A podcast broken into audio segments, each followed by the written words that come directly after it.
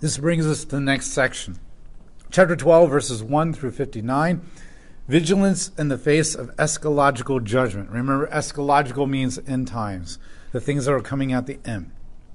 In this section, Jesus warns of the coming judgment for those who do not follow him or heed his teachings on what it means to be true citizens of the coming kingdom.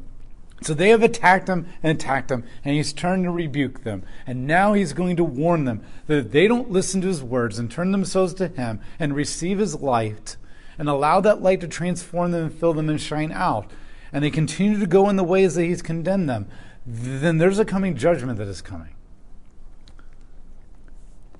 Turn to 12, verse 1. Meanwhile, when many thousands of the crowds had gathered so that they were trampling on one another, there's an absolute desperation to get to Jesus for healing. Jesus began to speak first to his disciples Be on your guard against the yeast of the Pharisees, which is hypocrisy. Yeast permeates the bread completely contaminates everything and puffs it up. And one sense, yeast is good because it allows bread to become thicker and denser and, and more breakable and, and distributed through more people. But because of the nature that yeast permeates everything and then puffs it up, it became associated with sin and corruption. So he says, Be wary, wary of the, the corruption, the sin, and the, the disease that just once it touches something, it permeates and moves through like a virus, unstoppable, of the Pharisees. This is hypocrisy. They talk about how godly they are, and meanwhile they're a disease. Nothing is hidden that will not be revealed, and nothing is secret that will not be made known. So then, wherever, whatever you have said in the dark will be heard in the light, and what you have whispered in private rooms will be proclaimed from the housetops. Now, what Jesus is not saying is the very famous youth pastor sermon that I and many people in my generation throughout all of America heard. That on that judgment day, when you're dead in, in heaven and you're standing before God, even if you're saved, God is going to put all your sins on a jumbo screen for everybody to see. Yay! Win them to Christ through shame. That is not what God is going to do. What it's saying is that do not think that you can harbor evil in your heart and hide it, and God will not expose it one day. Do not think that you can do this thing to people and not be caught one day. You will reap what you sow. And, and God will not allow this to go unpunished. And He's speaking specifically to those who are not in Christ even those who are in Christ, if you're wrongfully hurting people and you're justifying it and you're not repenting or you're not changing some of your life, it's going to be brought out and you're going to be held accountable for it. God is a just God, even with his own people. And that's what he's saying. It's not some future judgment day jumbo screen. It's the idea that you're going to be held accountable for what you did, and eventually people are going to find out what you did. I tell you, my friends, do not be afraid of those who kill the body and after that have nothing more they can do. But I will warn you whom you should fear. Fear the one who after the killing has the authority to throw you into hell. Yes, I tell you, fear him. Now, I'm not going to get into this topic, but for Jesus, hell is real.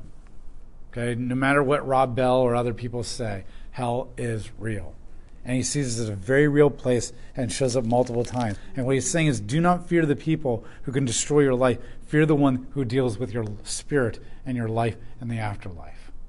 Now, once again, this is an idea that you should be afraid of God, but there is a sense that you should have an awe and respect for who he is and what he will do if you flippantly ignore this stuff and not take it seriously. And I know it's really famous to say that Jesus is loving and good and, and that he's not really the scary thing. And in some way that's true, but in other same ways he is scary. The whole Chronicles of Narnia, like Aslan's a lion, oh my gosh, is he safe? And the beaver's like, heck no, he's not safe, but he's good. And to a certain extent, I want a father that's scary. I want a, a father who, who is scary to those who do evil and will pounce on people, to, so to speak, and get justice and deal with things. Mm-hmm. I want a God who will deal with a Vladimir Putin and what he's done to innocent people. We want this kind of a God. Are five sparrows sold for two pennies? Yet not one of them is forgotten before God. In fact, even the hairs on your head are all numbered, and do not be afraid. You are more valuable than any, many sparrows. Then he flips on the other side, but I do care about you. I do love you. I want the best for you. I will take care of you. Look at these sparrows. They're, they're practically worthless to you. And you sell them dirt cheap.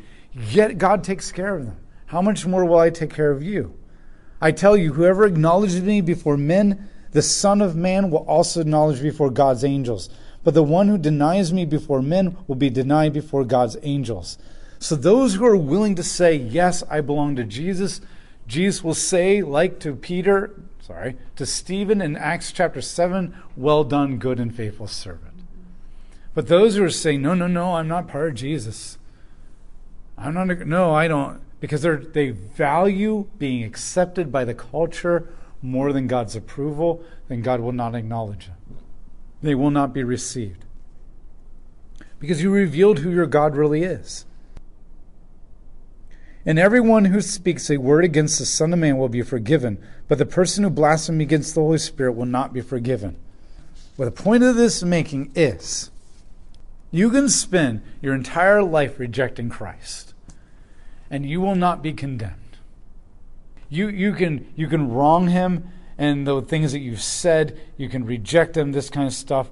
You can mistreat him. Saturday, the people of Saturday Night Live who have continuously mocked Christ and made fun of him and just belittled him in skit after skit after skit.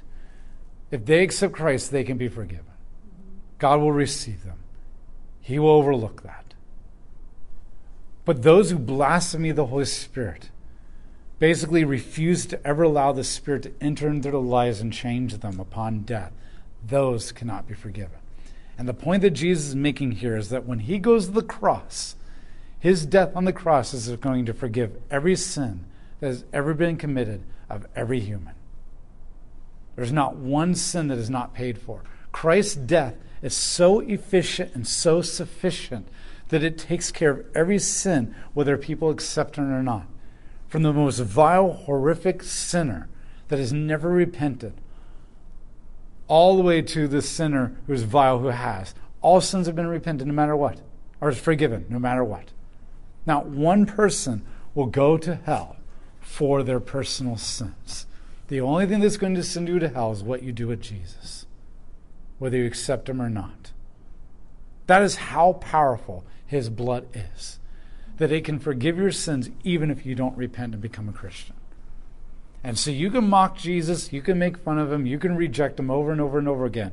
But the day that you die, if you said, screw you to the Holy Spirit, I don't want you, and there's nothing in you, you can mess up and you can blaspheme the name of Christ as a Christian. You can give a false witness to who he is. You can live a life that doesn't honor Jesus in any kind of a way. You can do this. Now, I would say you wouldn't do it.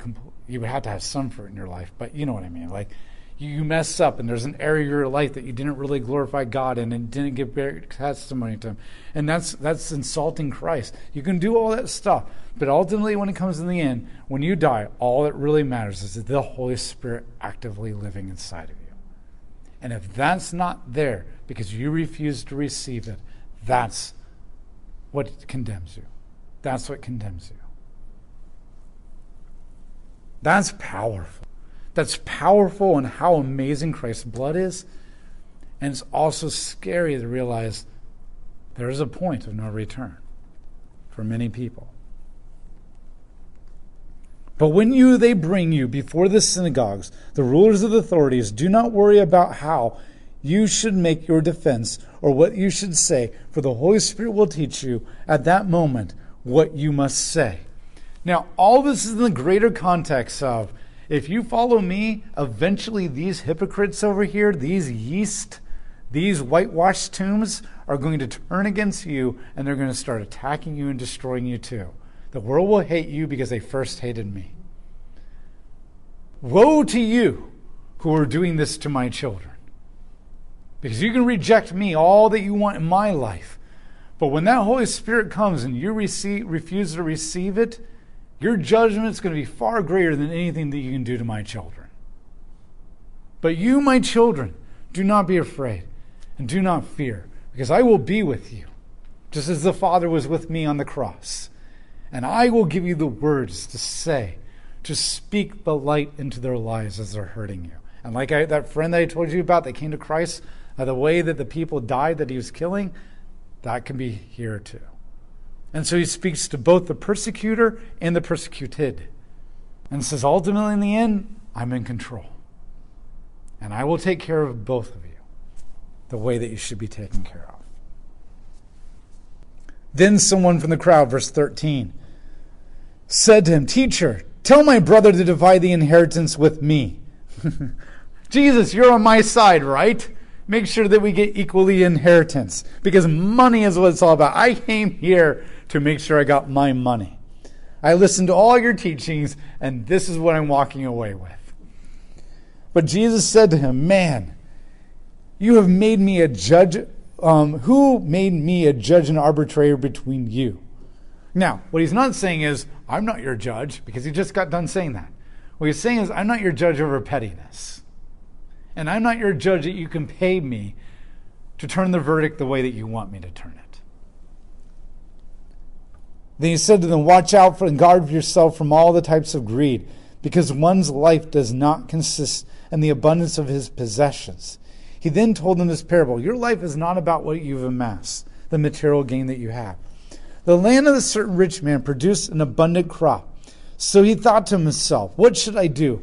For I have nowhere to store my crops. Then he said, I will do this. I will tear down my barns and build bigger ones. And there I will store my grain and my goods. And I will say to myself, You have plenty of goods stored up for many years. Relax, eat, drink, celebrate. But God said to him, You fool! This very night your life will be demanded back from you, but you will get what you prepared for yourself. So it is with the one who stores up riches for himself, but is not rich towards God. So this is a man who decided to invest. The, the problem was not that he had a 401k. The problem is not that he had a checking account or a savings account or a mutual fund. God is not saying, Woe to you, you fool, for saving money.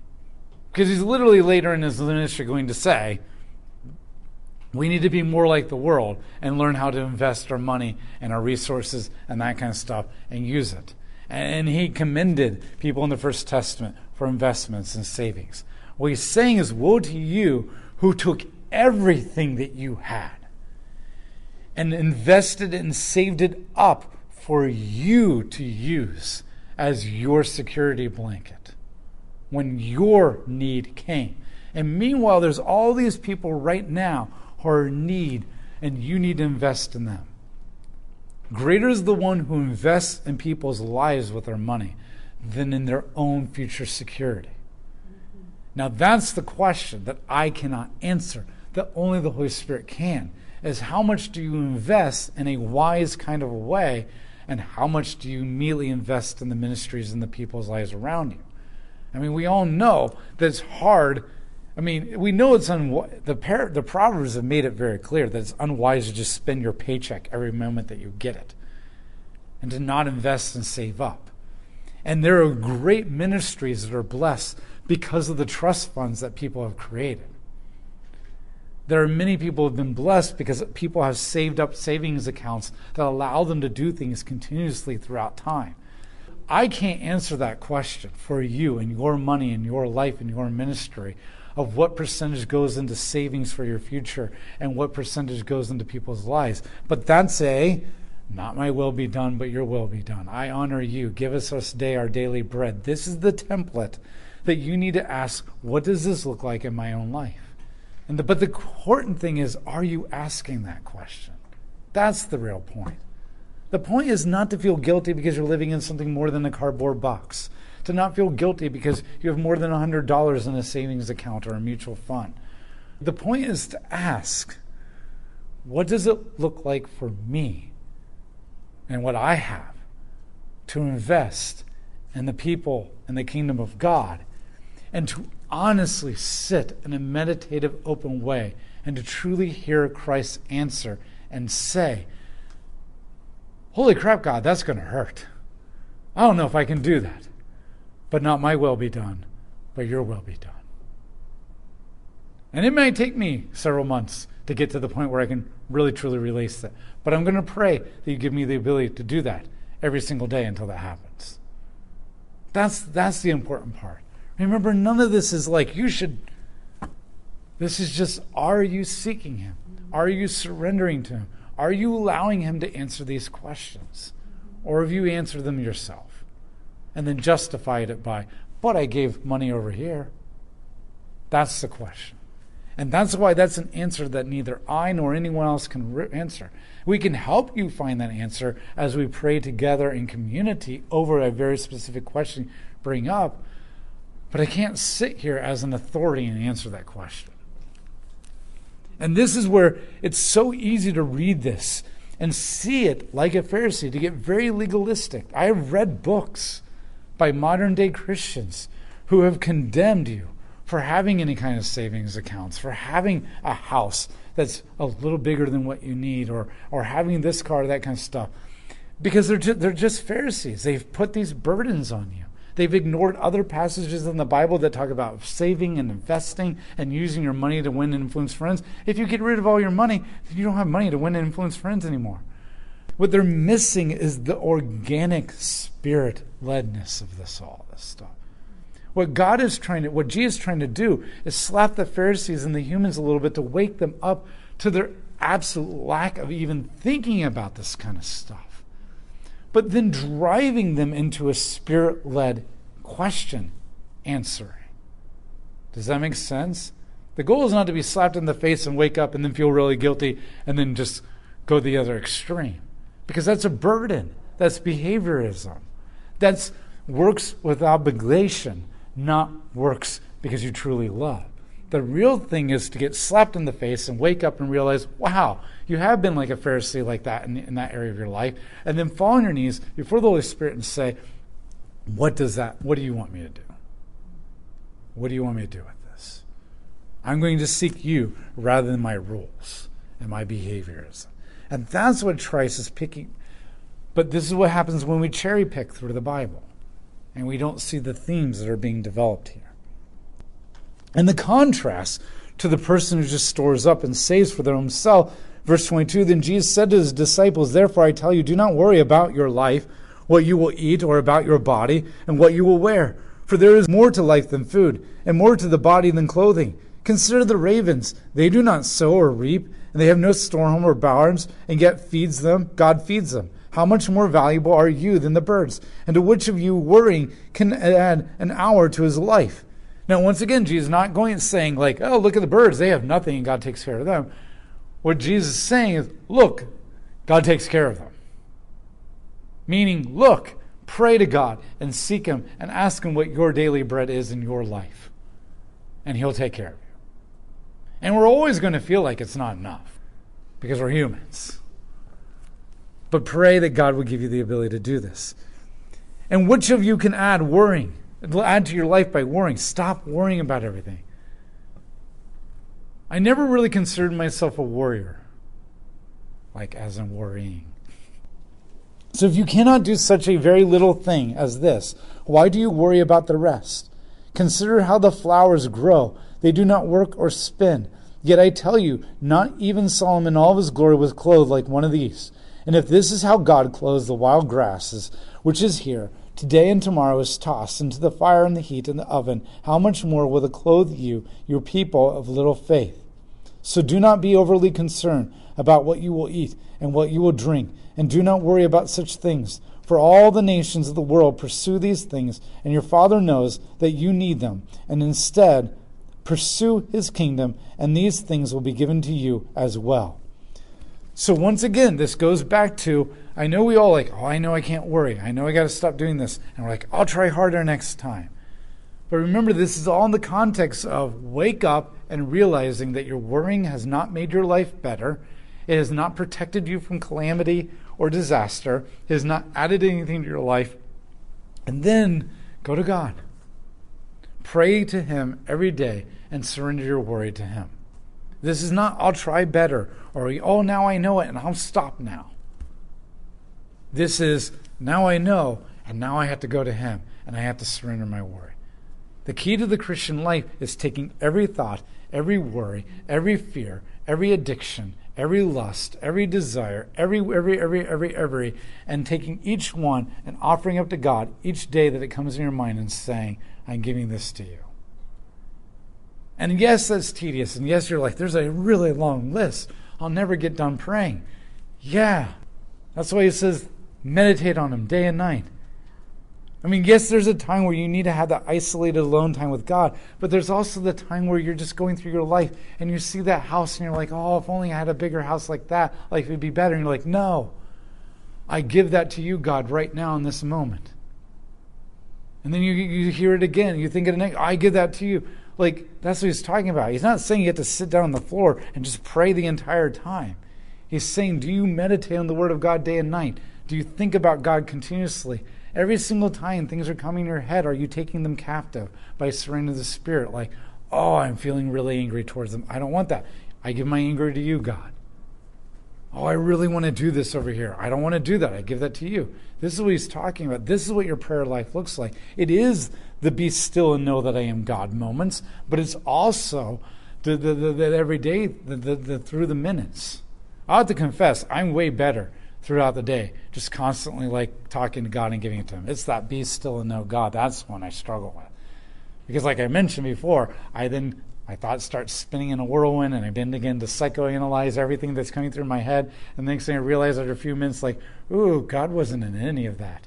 This is my prayer life, and He wasn't there. It's a lot easier to see it come in and just surrender it than to sit in silence and keep your brain in God. For some of you, you're really good to be still but you're not surrendering and giving things to God constantly throughout the day, every time a feeling or emotion or desire, whatever comes in. Some of you are really good at that, but you're not good at the being still and actually hearing God's voice and even knowing, like, and, and concentrating, not just giving it a brief moment like I do, but I need to take the time and actually, like, really think about that and really dwell on it, really give it to God in a much more conscious kind of a way rather than a spur of the moment way. We need both. We need both. And this is what he's pointing us towards. Verse 32 Do not be afraid, little flock, for your Father is well pleased to give you the kingdom of kingdom. Sell your possessions and give to the poor. Provide for yourselves. Pursue purses that do not wear out. A treasure in heaven that never incre- decreases, where no thief approaches and no moth destroys. For where your treasure is, there your heart will be also. You know to know what your God is in your life? It's what the, you're the most afraid of, and it's what you invest your most resources into. So D.A. Carson says it's what you spend your most resources on time, money, energy. And then Tim Keller says it's what you wake up in the middle of the night having nightmares over, so to speak. The things that you're the most afraid of losing. So you put them together, and I think that's a pretty good definition of trying to figure out who your God is, what you're obsessing over. And that's all Jesus is saying. Where your treasure is, there's your heart. Your treasure is the thing that you're afraid of losing and the thing that you invest your resources into, in your time. And all this is to say, do you really believe that God is good and will take care of you? And are you actively, consciously, and intentionally getting to know God and having Him convince you that He is good and that He'll take care of you? That's the key. You can say, oh, yeah, yeah, yeah, yeah, yeah. But the key is to take this and then go to God and then pray over it and say, I want to truly believe that you're good and you'll take care of me. Take this passage and pray over it continuously. I'm not going to say every single day, but just continuously. Come back to this continuously. Verse 35 Get dressed for service and keep your lamps burning. Be like waiting for the master. Be like people waiting for the master to come back from the wedding celebration, so that when he comes and knocks, they can immediately open the door for him. Blessed are those slaves whom their master finds alert when he returns. I tell you the truth, he will dress himself to serve, have them take their place at the table, and will come and wait on them, even if he comes in the second or third watch of the night and finds them alert. Blessed are those slaves. But understand this. So basically, what he's saying is, Blessed are those who wait for his coming. You can take this literal or metaphorical. Blessed are those who wait for the second coming of Christ, and when he comes back, want to be presenting themselves as a good and faithful servant to him. But blessed are those who are willing to wait for him to show up right now in this moment in your life, metaphorically, to speak to you right now in this life. Because remember, God is with you right now as the dwelling place of God. But understand this if the owner of the house had known at what hour the thief was coming, he would not have left this house broken, get his house broken to. You also must be ready, because the Son of Man will come an hour when you do not expect him. Now, he's not saying, I'm like a thief that comes in and breaks into your life and takes things. He's saying, like a owner who knew, if he knew when the thief comes, would be definitely prepared. But you don't know when I'm coming. So you need to always be prepared. Then Peter said, Lord, are you telling this parable for us or for everyone? like, Peter, Peter, you're my disciples. Of course I'm telling them for you. The Lord replied, Who then is this faithful? Who is who then is the faithful and the wise manager whom the master puts in charge of his household servants to give them their allowance of food at the proper time? Blessed is the slave whom the master finds at work. And when he returns, I will tell you the truth. The master will put him in charge of all his possessions. But if that slave should say to himself, My master is delayed in returning, and he begins to beat the other slaves, and both men and women, and to eat and drink and get drunk, then the master of that slave will come on a day when he does not expect him, and an hour he does not foresee, and will cut him into two, and assign him a place with the unfaithful. That servant who knew his master's will, but did not get ready or do what his master asked, will receive a severe beating. But the one who did not know his master will did and did nothing worthy of punishment will receive a light beating. From everyone who has been given much, much will be required, and from the one who has been given has been entrusted with much, even more will be asked. So what Jesus is saying, yes, I am talking about you. So let's get in the master slave language. I'm your master, you're my servant. And you need to serve me, ready for me to come back at any moment. And do not live life like, oh, it's been a long time since he's come back. He's never going to come back. So I'm going to start investing in my own kingdom. And that's what he's talking about. And yes, most Christians don't get drunk and they don't start beating the slaves. But what they do do is they start building their own kingdom. They, they start getting old and tired and worn out. And ministry takes a toll on them. And then they keep thinking like God hasn't come back. And then they think, I have spent so much work and effort investing in other people's lives, and now I'm old and tired. Now it's my turn to get a little bit of something. I mean, he's not coming back, and I've served him so much. Now it's my turn. And then they start building their own kingdom and their own retirement and their own their own hobbies, and ministry starts falling aside. And then it starts hurting people as they start getting more and more selfish and thinking about themselves and finishing strong is hard. And I know I can't say anything because I haven't gotten anywhere to the age where I'm like having to finish strong. But I've seen a lot of people who don't finish strong. Or they try to finish strong, but ministry beat them down so hard because people suck. and they're mean to you when you're trying to lead them and take care of them. And then they get to the end of their life and they're just so tired and so beaten down that they just start letting things fall apart. And there's other people who don't. They, they finish the race well. But that's what Christ is warning. He's warning, like, serving really well and doing really good things. And then you get to your own life and you're like, wait a minute. I haven't done much for me. It's my turn. Or I'm so tired and so worn out. I'm just going to be a grumpy, bitter old person who grieves the good old days. Or is angry because I worked this hard in everybody's lives and all they did was nothing changed with them. And that's what Jesus is warning. Verse 49 I have come to bring fire on the earth, and how I wish it were already kindled. I wouldn't take that as like Jesus, like I have come to bring judgment and fire and to burn everything down. Oh, I wish I was doing it right now. I would take it more as like I have come to remove and eliminate evil and to judge the people have hurt and wronged people. And I really wish that would happen now. Because if it happened now, then my people and innocents would stop being hurt and wronged. And justice could happen now. I long for justice. I have a bapti- baptism to undergo, and how distressed I am until it is finished. Do you think I have come to bring peace on earth? No, I tell you, but rather division. For from now on there will be five in one household divided, three against two, and two against three. There will be divided father against son, and son against father, mother against daughter, and daughter against mother, and mother in law against daughter in law, and daughter in law against mother in law. My gospel message is going to make people turn on each other. There are going to be people who are going to embrace me and accept me, and there's other people who are going to refuse it, and it's going to divide families. I've not come to bring peace, I've come to bring redemption. And unfortunately, not everybody receives redemption, and they bring violence as a result. The cross is not going to bring peace to the world and on earth. Don't get it wrong. Because at the very beginning, the angels came to the shepherd and said, Peace on earth to those whom God is pleased with. Meaning, those who accept Christ and follow him, he will give them a peace and a joy that passes all understanding, eternally, in a heart, kind of a sense. That he is saying.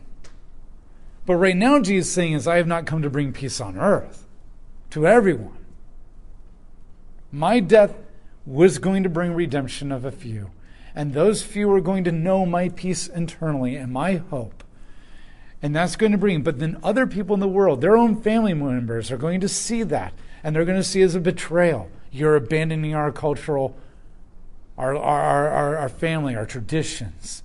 You're rejecting what we believe in or I'm jealous of what you have and the peace that you have, and I'm going to attack you. Or I just think this whole Christianity thing is dumb and evil, and you've joined it. Or it's a cult, and you've joined it, and it's going to bring division among family. There's not going to be peace on earth with the death and resurrection of Christ. There's going to be peace in the hearts of the followers. So don't think that he's coming now to defeat the Roman Empire and bring the kingdom of earth. That's the second coming.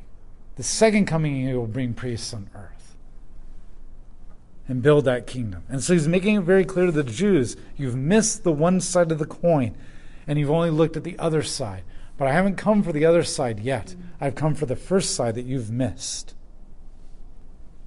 Verse 54 Jesus also said to the crowds, When you see a cloud rising in the west, you say at once, A rainstorm is coming. And it does. And when you see the south wind blowing, and you say, There will be scorching heat, and there is, you hypocrites. You know how to interpret the appearance of the earth and the sky, but how can you not know how to interpret the present time? We are so good at predicting the weather, or kind of. Temperature, at least. Maybe not rain and snow. You're so good at predicting the temperature. You're so good at predicting the stock market, some of you people. You're so good at predicting the, like the, the, the, the, market of a certain product or something. I mean, right? There's so many people are gifted in so many areas of life where they can predict the ebb and flow of the market or technology or, or uh, the, the, the supply and demand chain or all this kind of stuff. Yet when it comes to like knowing people and reading the signs of their emotions, there's some brilliant men and women who go to work and they wow people with their prediction scenarios. And they're so in tune with it. And they can map it out. And then they come home and they can't even tell you what their spouse is feeling and what's really going on in them. They know how to ask all these questions to get to the heart of a problem in a company, but they don't know how to ask questions of somebody they know and figure out what's going on with them. They have all this wisdom on how to run a company the right way, but they don't have any wisdom on how to make the people in the company a family and how to see the Spirit of God working in people's lives. And that's what Jesus is saying. You have invested so much skill and energy and talent in predicting so many things of the world but you have no idea how to read the signs of the God and the Spirit. The question I get asked all the time at school is how do you know when the Holy Spirit is speaking to you or when it's just your own thoughts or something else? And that is one of the hardest skills to nurture. And I have not mastered that. I don't think anybody has mastered it. But we're so poor at that. Or seeing the signs of the culture and where it's taking us in a spiritual sense rather than an economic sense. And that's what he's saying. Verse 57 And why don't you judge for yourselves what is right? As you are going with your accuser before your magistrate, make an effort to settle with him on the way, so that he will not drag you before the judge, and the judge hand you over to the officer, and the officer throw you into prison. I tell you, and you will never get out of there until you have paid the very last cent. This context is basically saying you have to be in tune with God. You have to be in tune with what Jesus is doing and how he's ebbing and flowing in your life, how he's ebbing and flowing in the culture, and how he's going to ebb and flow in his second coming. And it is much greater to be tapped into that than anything else. And what God is, what Jesus is saying here is the world is telling you to become knowledgeable in all these things and to be constantly alert so that you can have power over your life and power over your future. But what he's saying is, I want you to know God. And I want you to know how he thinks and how he works and how he's guiding you. It doesn't matter whether you're an expert in this thing. It doesn't matter whether you're an expert in the future and predicting. It only matters if you're an expert in knowing God and that your relation and you're connected to Him. And you, you, you, can, you can sense when He's moving this way and this way. You can hear Him when He says, No, do this that you're surrendering your anger or your desire or your dreams or goals to Him and saying, Not my will, but your will be done. And He guides you and you hear Him and you listen. That you can sit and listen to Him and that you can surrender to Him. And you're, that is the one who is blessed. Blessed is the one who can read the signs of the Holy Spirit, who can be led by Him, who can be in sync with Him and surrender to Him. And then know where He's guiding you to invest in this person's life versus that person versus this thing versus that ministry? Do you say yes and no to things because you feel guilty and obligated to do it? How will people think of you? Will it ever get done if you don't volunteer for it? Or that you feel like you have to to win God's approval? Or you just say yes and no to things because the Holy Spirit told you to say yes and no to those things? This is what he's calling us to to not have power over the things of our life through knowledge and resources, but to surrender the Spirit and follow its power and its lead and its guidance. Now, go and do it. Remember, it's taking this and praying it every day in a conscious, intentional way. And over time, you'll look back at the last year and you'll say, I have grown. I'm not where I want to be or where I ought to be, but I'm not what I used to be. That's the, the, goal. That's the desire.